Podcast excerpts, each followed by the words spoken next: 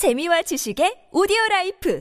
팝빵 안녕하세요. 군사 돋보기입니다. 드디어 서방 세계 나토 국가들 가운데 최초로 영국이 14대 챌린저2 전차를 우크라이나에 지원하게 되면서 서방 국가들의 주력 전차들이 우크라이나에 지원되기 시작했습니다. 영국의 챌린저2 전차는 매우 강력한 전차로 러시아군의 어떤 전차도 파괴할 수 있는 반면 러시아군은 어떤 전차를 동원해도 이 챌린저2 전차들을 파괴할 수 없을 것으로 전망되기에 우크라이나에 투입되면 러시아군 전차들을 그야말로 일방적으로 사냥하고 다닐 것으로 여겨지고 있는데요. 그 이유가 무엇인지 좀 더 자세히 알아보겠습니다. 전문가는 아니지만 해당 분야의 정보를 조사 정리했습니다. 본의 아니게 틀린 부분이 있을 수 있다는 점 양해해 주시면 감사하겠습니다. 현지 시각 1월 15일 영국 총리실이 밝힌 바에 따르면 전날인 1월 14일 리시 수넥 영국 총리가 젤렌스키 우크라이나 대통령과의 전화 통화에서 드디어 영국군의 전차 중 하나인 챌린저2 전차 14대 그리고 30문의 AS-90 자주포를 우크라이나에 지원하기 위한 계획을 설명했다고 합니다. 14대 챌린저2 전차라면 하나의 중대를 꾸릴 수 있을 정도의 물량인데요. 챌린저2 전차가 최강의 전차 중 하나로 불리는 이유는 무려 75톤에 달하는 육중한 장갑을 갖추고 있어 다른 어떤 전차도 따라오기 어려운 최강의 방어력을 자랑하기 때문입니다. 챌린저2 전차는 전면의 포탑 장갑을 경사지게 설계함으로써 적의 포탄이 이 장갑을 타격할 시 뚫어야 하는 두께를 더욱 넓히는 효과를 가지고 있습니다. 특히 이 전차의 전면 방어력은 세계 최강급이며 개발될 당시에는 최신식 개량형 초밤 장갑이었던 도체스터 장갑을 도입해 챌린저 1 전차에 비해 방어력을 크게 증강시켰습니다. 복합 장갑의 일종인 이 초밤 장갑은 1976년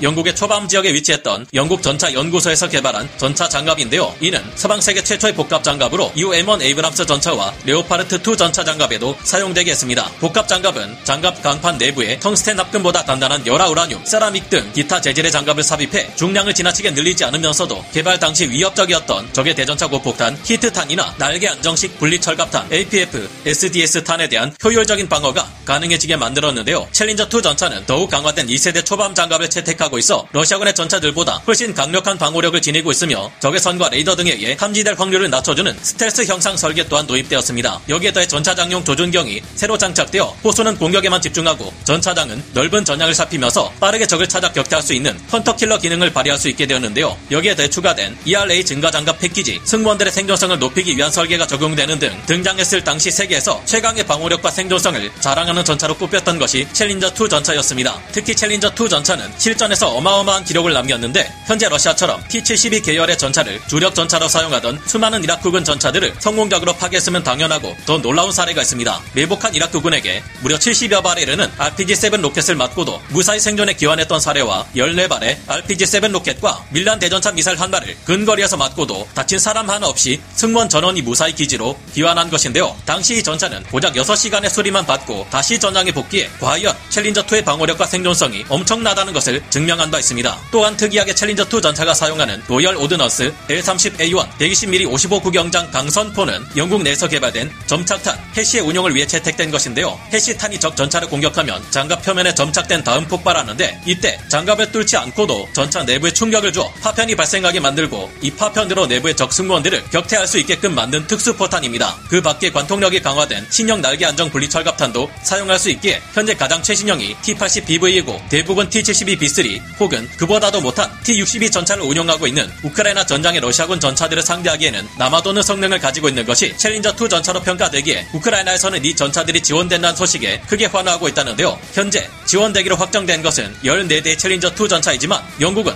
총 227대에 달하는 챌린저2 전차를 운용 중이며 이들 중 148대를 제외한 나머지 79대 분량들이 개량되지 않고 퇴역할 예정이었기에 앞으로 챌린저2 전차의 추가 지원이 우크라이나에 이어질 수도 있겠습니다. 현재 영국 내에서는 챌린저2 전차를 지원하게 되면 당장 영국의 국방력이 약화되어 나토 본연의 임무를 수행하기 어렵다고 난리인데요. 우크라이나 지원으로 영국의 국방력이 약화되었다면 빠르게 이 공백을 메울 방법으로 우리나라의 K2 계열 신형 전차 도입을 생각해보는 것은 어떨지 제안해보고 싶어집니다. 오늘 군사 돋보기 여기서 마치 고요. 다음 시간에 다시 돌아오겠습니다. 감사합니다. 영상을 재밌게 보셨다면 구독, 좋아요, 알림 설정 부탁드리겠습니다.